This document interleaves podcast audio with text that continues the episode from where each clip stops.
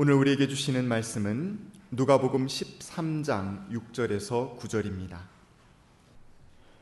예수께서는 이런 비유를 말씀하셨다. 어떤 사람이 자기 포도원에 포도원에다가 무화과 나무를 한 그루 심었는데 그 나무에게 열매를 얻을까 하고 왔으나 찾지 못하였다. 그래서 그는 포도원지에게 말하였다.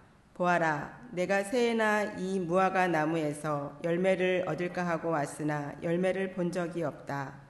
찍어버려라. 무엇 때문에 땅만 버리게 하겠느냐. 그러자 포도원 지기가 그에게 말하였다. 주인님, 올해만 그냥 두십시오. 그동안에 내가 그 둘레를 파고 걸음을 주겠습니다. 그렇게 하면 다음 철에 열매를 맺을지도 모릅니다. 그때 가서도 열매를 맺지 못하면 찍어 버리십시오. 이는 하나님의 말씀입니다. 아, 우리에게 찬양할 이유를 주시는 하나님의 은총과 평강이 교회 여러분과 함께 하시기를 빕니다. 아, 날마다 시간이 하나님의 은총이라고 우리가 고백하지만 예측할 수 없는 일들이 벌어져 놀라게 하기도 하고 기뻐하게 만들기도 합니다. 아, 지난 주일에는 우리들이 그 일이 정말 벌어질까 하는 기대를 품고 주의를 보냈습니다. 아, 기대했던 일이 벌어졌죠. 남북미 정상회담이 열리는 모습을 우리가 지켜보기도 했고요. 아, 평화의 물고가 열리는 것 같아서 기쁜 마음으로 우리가 기대를 품게 됐습니다. 그러나 곧이어 그런 평화의 무드에 어깃장을 놓으려는 듯이 일본의 아베 총리가 아, 반도체 핵심 부품에 대한 수출 아, 금지 명령을 내렸고 그 일이 아, 진행되고 있습니다. 이 때문에 많은 사람들이 분노하고 있기도 합니다. 어떻게 보면 이익 앞에서는 오랫동안 맺어왔던 신뢰의 관계 따위는 언제라도 저버릴 수 있는 것이 냉혹한 국제사회의 논리인 것 같아 마음이 아프고 아, 그리고 속이 상하기도 한 게 사실입니다. 아, 세상이 그러하지요. 교우들 가운데는 만성 피로 증후군에 시달리고 있는 분들도 계십니다. 아, 단순히 그냥 아, 좀 피곤해 이렇게 느끼는 정도가 아니라 삶을 아주 무력하게 만들 정도로 아, 그런 피로 증상을 보이는 이들이 있습니다. 아, 뭐저 또한 많은 피로를 느끼며 지나고 있긴 합니다만 쉴 틈 없이 질주한 삶의 결실이 피로로 나타난 것이 아닌가 싶어서 자꾸만 반성하지 않을 수가 없습니다. 하나님의 안식일을 십계명 가운데 꼭 명토바가 집어넣으시고 반드시 쉬어야 돼라고 명령을 하신 까닭은 인간이 때때로 멈출 줄 모르는 존재라는 사실을 너무나 잘 아시기 때문에 그런 것 같습니다. 사실 느긋하게 지내는 것이 죄처럼 인식되게 만드는 것이 오늘의 세태이긴 합니다. 특별히 디지털 시대에는 시간을 분초 단위로 쪼개서 살 것을 우리에게 요구하고 있기도 합니다. 이 세상 많이 달라졌죠. 이제는 과거에는 아, 많은 사람들이 정보를 획득하기 위해 공부를 많이 해야 했습니다만 지금은 인터넷 두드리기만 하면은 언제든지 많은 정보를 얻을 수가 있습니다. 아침에 우리 목회실에서 차 한 잔 마시면서 교회 일들을 논의 하다가 제가 궁금한 게 있어서 이게 뭐지 하고 물어보면 부목사님들이 일제히 휴대전화를 툭툭툭툭 쳐서 검색을 하고 금방 답을 어, 얘기해 주곤 합니다. 그러니까 누구라도 질문만 있으면 답을 찾을 수 있는 검색의 시대입니다. 그러니까 이전처럼 우리들이 공부하기 위해서 많은 시간 들이지 않아도 되는 그런 시대처럼 느껴지기도 합니다. 근데 그 때문에 우리가 더 똑똑해졌냐면 그렇지 않아요. 시간의 향기 느낄 수도 없고 어, 이렇습니다. 어, 제가 잘 아는 스님 가운데 한 분이 저 해남 대흥사에 있는 일지암 암주인 법인 스님인데 아, 그 법인 스님이 썼던 책 가운데 하나 제목이 뭐냐면 검색의 시대 사유의 회복이라는 제목의 책입니다. 모든 걸 검색해서 할 수 있는 시대이지요. 그렇기 때문에 세상이 좋아진 것 아니라 오히려 생각하는 능력이 너무 줄어든 시대인 것 같다 하는 게 그 책의 내용일 겁니다. 아, 그는 현대인들이 하늘, 구름, 별, 산, 꽃, 그리고 물소리, 바람소리, 흙을 멀리한 채 텔레비전과 인터넷, 스마트폰의 오감을 맡기고 있다고 말하면서 표정과 온기가 없는 그런 것들, 그러니까 텔레비전, 인터넷, 스마트폰 같은 것들, 표정과 온기가 없는 거죠. 그것들을 대하는 동안 우리의 감각이 지극히 건조해질 수밖에 없고 그렇게 건조해졌기 때문에 따뜻한 공감과 소통의 능력은 점점 줄어든다. 그렇게 말합니다. 여러분 이것이 한번 우리가 명심하고 생각해 보아야 할 내용이 아닌가 생각해 봅니다. 시간에 대한 방대한 책을 썼던 어떤 학자는 우리 시대의 문제를 진정한 교육의 부재에서 찾아보자고 제안하고 있습니다. 우리가 정작 배워야 할 것을 배우지 못하는 시대란 말이죠. 그는 이렇게 얘기합니다. 학교에서는 보는 법, 놀라는 법, 세부 사항에 집중하는 법, 생각하는 법, 충분히 이해하는 법을 배우지 못한다. 그 대신 피상적인 활동만이 학교를 지배하며 그런 활동은 사회 어디에서나 요구된다. 그리고 그가 이렇게 얘기합니다. 휴식은 가상의 적이 된다. 라고 말합니다. 뭔가를 느긋하게 휴식 취하는 것은 게으른 사람들의 전유물처럼 여겨지는 게 세상입니다. 놀랄 줄도 모르고 제대로 볼 줄도 모르고 이해할 줄도 모르면서 끝없이 뭔가를 해야 하는 것이 오늘 시간에 쫓겨 살고 있는 현대인들의 모습이라고 그는 그렇게 말하고 있는 것입니다.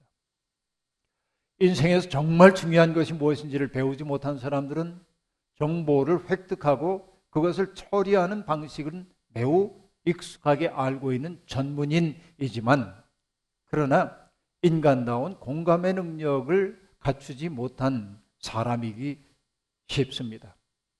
여기서 인간 소외가 심화되는 것은 당연한 일입니다. 그 때문일까요?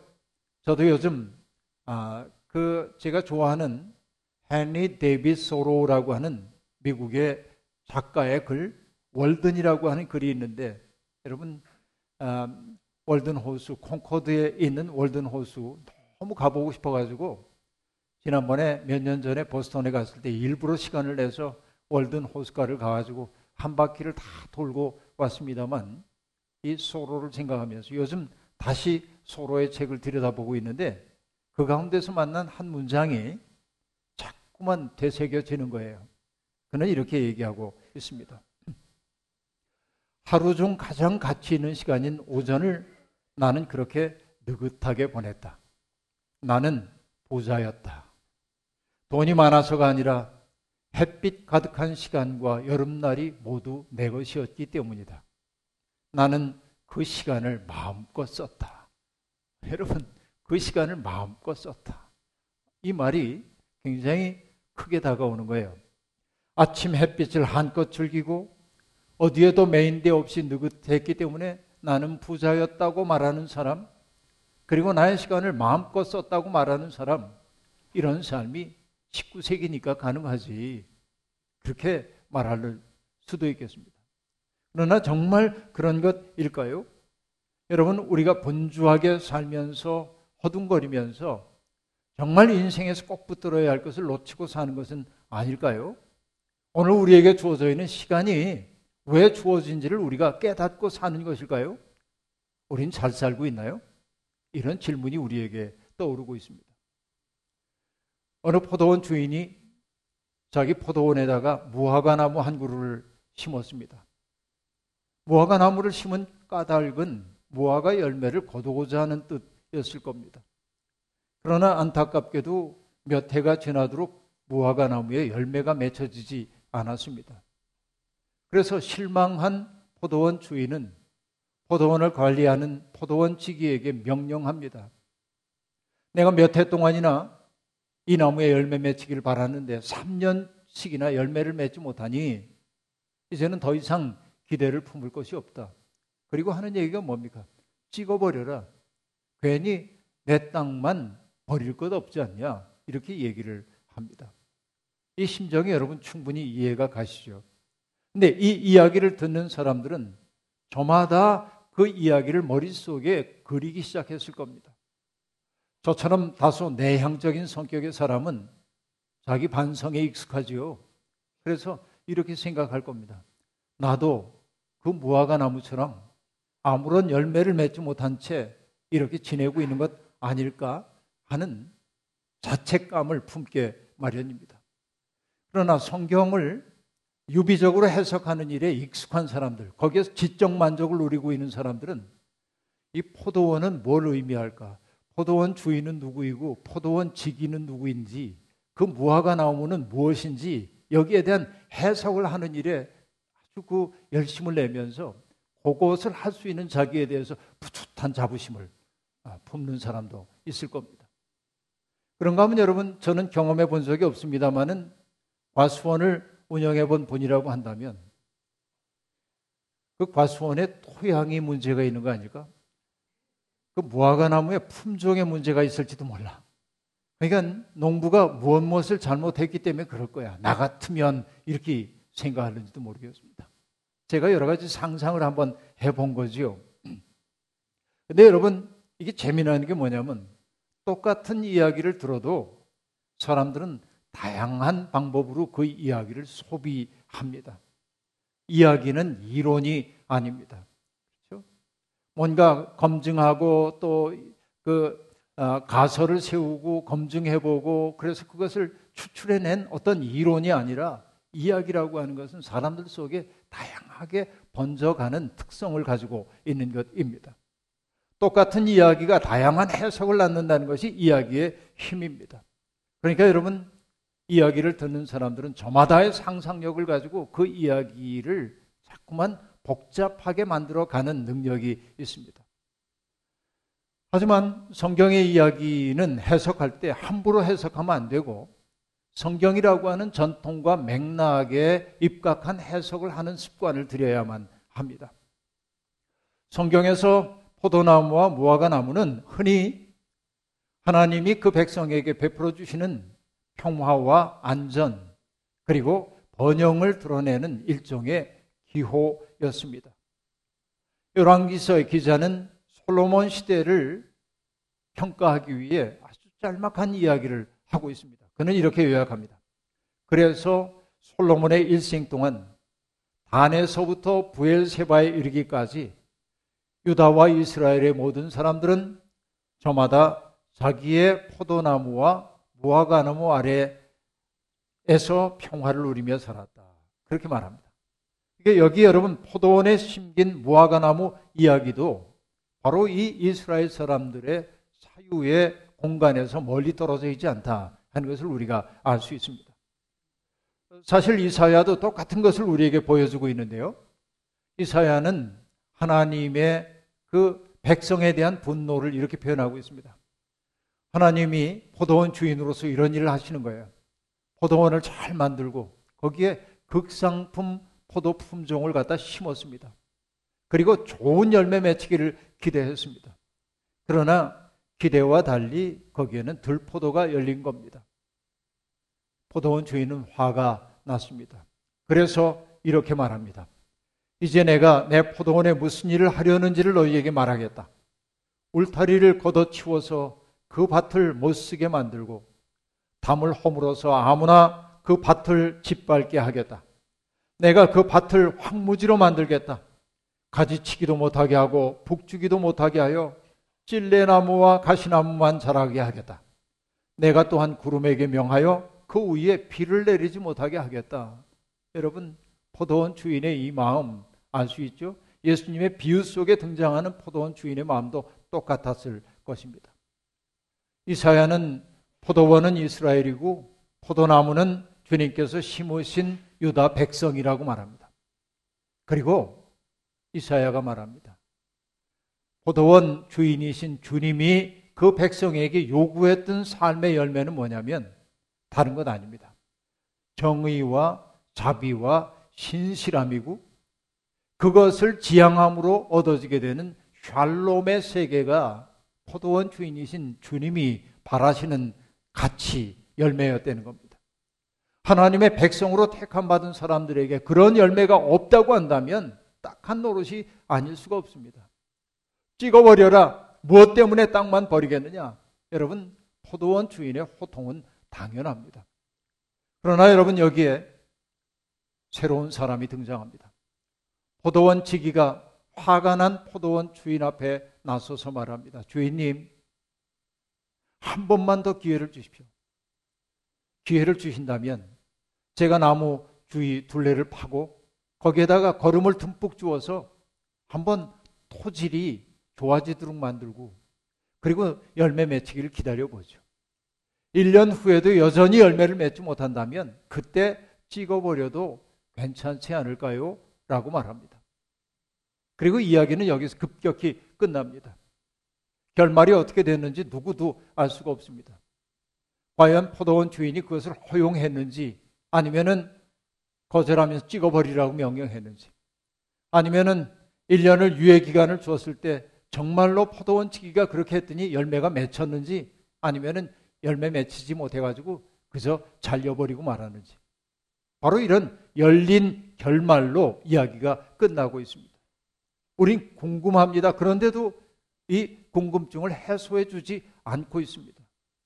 그러면 여러분 누가복음의 기자는 왜 이렇게 열린 결말로 이 이야기를 마쳤을까요? 그것은 바로 이야기의 신비가 그 속에 담겨 있습니다. 이야기를 들려주는 사람들은 이야기 듣는 사람들의 삶이 바뀌기를 기대합니다. 그러니까 이 열린 결말은 이야기를 들은 너희는 어떻게 살겠느냐? 이야기의 결말은 바로 당신들이 삶을 통하여 구성하는 것이다. 라는 이야기를 들려주고 싶은 거예요. 이게 열린 결말의 의미라고 볼 수 있습니다. 여러분, 그렇습니다. 지금 우리에게는 다행히도 시간이 주어졌습니다. 우리의 살아온 모습을 보자고 한다면 찍어버려라는 주님의 말씀 앞에 우리가 변명할 여지가 없지만 그러나 포도원 지기의 중재를 통해서 우리는 산자의 땅에 여전히 새로운 기회를 받고 서 있습니다. 그러니까 우리에게 주어져 있는 시간은 유예된 심판의 시간이라고 말할 수 있겠습니다. 그럼 여러분 여기까지 얘기한 다음에 이 이야기가 발화된 맥락을 다시 한번 살필 필요가 있습니다. 누가복음 13장은 첫머리에 이런 이야기를 들려주고 있습니다. 어떤 사람이 예수님에게 와서 말합니다. 예수님, 빌라도가 갈릴리 사람들을 죽여서 갈릴리 사람들이 하나님 앞에 바치려던 제물에 그들의 피를 섞어버리고 말았습니다. 이런 불경한 일을 저질렀습니다. 라고 말합니다. 이야기를 들은 주님은 정말 뜻밖의 반응을 보이십니다. 내 생각에는 어떠하냐라고 말하면서 그 죽임당한 갈릴리 사람들이 모든 갈릴리의 다른 사람들보다 죄가 많아서 그렇게 죽었다고 생각하느냐? 그렇지 않다. 회개하여라 너희도 회개하지 않으면 그들처럼 망하고 말 거다라고 이야기를 합니다. 그리고는 주님은 그 당시에 벌어졌던 놀라운 센세이션이 되었던 한 사건을 또다시 언급하고 있습니다. 실로암 탑이 무너져 가지고 18명이 깔려서 죽는 그런 비극이 벌어졌는데 거기서 죽은 그 사람들은 예루살렘에 사는 다른 사람들보다 죄가 많아서 죽었다고 생각하느냐? 그렇지 않다. 너희도 회개하지 않으면은 그들과 똑같은 운명을 맞이할 수밖에 없다고 주님은 그렇게 얘기하고 있습니다. 여러분 이 얘기를 듣는 우리의 마음이 불편합니다. 제 마음이 불편합니다. 왜냐하면 국가 권력에 의해 자행된 참혹한 살해 사건이 갈릴리 사람들을 들끓게 만들었을 것이고 그러니까 주님도 그들의 분노에 동참했더라면 좋을 텐데 주님의 말씀은 너무 냉정하게 차분하기 때문에 그렇습니다. 차라리 하나님의 분노와 심판이 빌라도에게 내릴 거라고 얘기했더라면 속이 후련해질 것 같은데 주님은 그런 얘기 전혀 안 하십니다. 그리고 여러분 실로암 탑 무너져서 죽은 그 사람들 이야기를 하시면서 억울하게 죽어간 그들에 대한 진지한 애도의 마음을 표하셨더라면 우리 마음이 따뜻해질 것 같은데 애도의 말씀 한마디도 없이 어떻게 보면 엉뚱해 보이는 회개에 대한 이야기를 하고 계시단 말이죠. 이게 이제 불편해요. 텍스트를 읽는 우리에게. 그게 불편하지 않으면 여러분 성인들, 성자들인지도 모릅니다. 사실 불편해요. 왜, 왜 그러시지? 속상해야 하는 겁니다. 그러나 여러분 우리가 이해해야 할 것이 있습니다. 호메로스 시대, 여러분 제가 문체에 대한 분석을 다 할 수 없습니다만 호메로스 시대의 이야기의 특색이라고 하는 건 뭐냐면 어떤 이야기에 실마리가 나오면 그걸 다 설명하고 넘어가야 돼요. 그러니까 길어져요. 근데 이 성경이라고 한 이게 이제 서사시의 구조입니다만 성경은 그렇게 모든 걸 다 설명할 수 있는 여유가 없어요. 매체적 특성도 있습니다. 그러니까 이야기는 한 가지 교훈에 집중할 수밖에 없어요. 많은 걸 생략해야 하는 것이 바로 이 성경이라는 책의 특색이었다고 하는 얘기예요. 그러니까 글쓰기의 원근법이 거기에 있는 거예요. 그러니까 여러분 예수님이 왜 이렇게 무정하시지 왜 분노를 모르실까 이런 생각할 거 없어요. 주님이 우리에게 주시려고 하는 그 핵심 내용이 뭔가를 우리가 접근해야 하는 거예요. 다만 여러분 성경을 읽을 때 우리가 상상력을 발휘해 가지고 성경이 생략해 버린 부분들을 채워갈 때 그 이야기는 생동감 있는 이야기로 우리에게 다가오죠. 그럼 여러분 이제 우리가 생각해야 할 것이 이것입니다. 이 사건을 통해 주님이 우리에게 일깨워 주려고 하는 사실은 뭘까요? 이런 불행한 일이 왜 벌어졌는지에 대한 설명이 아닙니다. 그건 누구도 설명할 수가 없어요. 물론 국가 폭력이기도 하고 우연한 재해처럼 보이지만 그들이 왜 죽었냐고 얘기할 때 답하기 어려워요. 다만 주님은 거기에서 뭐라고 지금 얘기하는 것입니까? 인간은 유한한 존재이기 때문에 세상에서 벌어지는 모든 일들을 설명할 수가 없어. 이해할 수도 없고. 이게 어쩔 수 없는 인간의 한계입니다. 인간의 모든 지혜를 다 동원한다고 해도 지금 자연 속에서 벌어지고 있는 이 재난을 설명할 수 없는 것과 마찬가지입니다. 지구 온난화가 진행이 되고 있고 여러분 북극에 있는 빙하가 녹아내리고 있고 수없이 많은 호수들이 사막지대에 사라지고 있는 이 현실을 예측은 하지만 여러분 그것이 정확한 예측이 되지 못하죠. 이게 인간의 한계이기도 하다 하는 얘기입니다. 불확실성과 예측 불가능함이 우리 삶의 조건입니다. 이것을 깨달았던 여러분 전도서 기자인 코헬렛은 그것을 이렇게 인생의 모성을 표현하고 있습니다. 빠르다고 해서 달리게 이기는 것도 아니고 용사라고 해서 전쟁에 이기는 것도 아니더라. 지혜가 있다고 해서 먹을 것 생기는 것도 아니고 총명하다고 해서 재물 모으는 것도 아니고 배웠다고 늘 잘 되는 것도 아니더라. 불행한 때와 재난은 누구에게나 닥친다라고 하는 말입니다. 그럼 여러분 예수님이 바로 이 말을 하신 까닭이 무엇인지를 생각해야 돼요. 우리는 시간의 주인, 운명의 주인 아니에요. 우리에게 주어져 있는 가능성을 가지고 최선을 다해 살아야 하지만 그러나 그 시간은 선물이지 나의 소유물이 아니라는 거예요. 허락받은 한정된 시간 안에서 의미 있게 살아가야 하는 것이 인간의 삶의 과제라는 이야기입니다. 그러므로 우리는 시간을 이렇게 말할 수 있어요. 우리에게 주어져 있는 시간은 사랑을 배우라고 주님이 우리에게 주신 선물이다라고 한 말입니다. 이게 성서를 가지고 있는 사람들의 시간론이에요. 사랑은 욕망이라고 하는 중력에 이끌리는 사람들을 하나님의 은총에 비끄러매주는 일일 겁니다. 우리는 바로 그 일을 위해 부름 받았어요. 바로 그렇게 사는 삶을 일로 회개라고 말하고 있는 것입니다. 시몬느 베이오라고 하는 프랑스의 사상가가 쓴 책 가운데 중력과 은총이라고 하는 책이 있는데 인간을 잡아당기고 있는 두 방향의 힘을 얘기하는 거예요. 중력은 인간을 아래로 잡아당기고 은총을 사람을 위로 들어올려요. 이 두 가지의 힘이 균형을 이룰 때 인간의 삶은 건강해지는 거예요. 여러분, 중력은 우리를 자꾸만 아래로 잡아당깁니다. 죄와 과도한 욕심, 바로 그것을 연료로 삼아 중력은 자기의 힘을 키워갑니다. 하나님의 은총은 우리의 끝없이 다른 세계가 가능하다고 말하면서 우리를 자꾸만 부추겨서 가벼워지고 맑아지도록 만드는 힘입니다. 은총은 우리가 사소하다고 여겼던 것들 속에 깃들여 있는 하나님의 숨결을 느끼면서 경탄하도록 만드는 것이 바로 은총의 힘이라고 말할 수 있겠습니다. 중력은 무거움이고 은총은 가벼움입니다. 그 두 힘이 균형을 이룰 때 우리의 삶은 건강해지는 것입니다. 은총에 이끌려 사는 사람들은 자기 파괴적인 열정에서 벗어나기 때문에 자유롭고 명랑합니다. 여러분, 누구에게나 삶은 힘겹습니다. 그걸 우리의 삶의 조건으로 받아들여야 합니다. 그리고 우리에게 주어져 있는 유예된 그 시간을 하나님의 은총의 시간으로 바꿔야 합니다. 삶의 주인이신 주님이 우리에게 요구하고 있는 삶을 살아내야 합니다. 그 삶은 다른 것 아닙니다. 우리가 살고 있는 세상을 사랑과 진실이 만나는 세상으로 바꾸는 것. 정의와 평화가 입맞추는 세상이 되도록 만드는 것. 진실이 땅에서 돋아나고 진실이 정의가 하늘에서 내려다보는 세상을 만드는 것.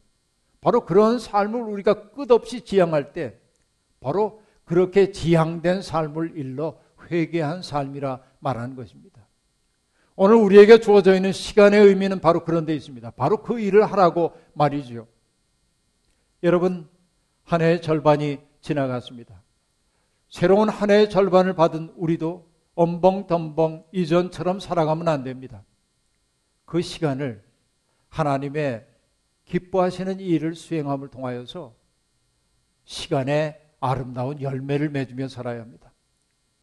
허락받은 절반의 한 해를 여러분 아름답게 살아내므로 주님과 동행하는 기쁨을 세상 사람들 앞에 널리 보여주는 나날이 되기를 주의 이름으로 축원합니다. 아멘. 주신 말씀 기억하며 거듭의 기도 드리겠습니다. 하나님, 하나님은 우리에게 삶의 시간을 허락하여 주셨건만 우리는 그 시간을 한껏 누리며 살지 못했습니다. 하나님 뭔가 분주하게 쫓겨서 질주하며 살다 보니 우리는 시간에 가난한 사람이 되어버리고 말았고 시간에 가난하다 보니 우리 주위에 널려 있는 그 놀랍고 신비한 것들에 마음을 쓰지도 못했고 눈길을 주지도 못하며 살았습니다. 경탄의 능력은 점점 줄어들었고 함께 살라고 주신 이웃들은 우리에게 부담을 주는 사람들 경쟁자로 인식되기 일쑤였습니다. 주님, 주님은 우리에게 또다시 기회를 주시면서 사랑과 평화의 열매 맺으라 말씀하십니다. 바로 그런 사랑과 평화를 위해 일할 때 우리는 시간을 영원에 잇대어 살아가는 참 사람이 될 줄로 믿습니다. 연약하오니 불쌍히 여기시어 우리 속에 하늘 숨 불어넣으시고 주님의 뜻 받들어 살아감이 기쁨임을 날마다 경험하는 우리가 되게 하옵소서. 예수님의 이름으로 기도하옵나이다. 아멘.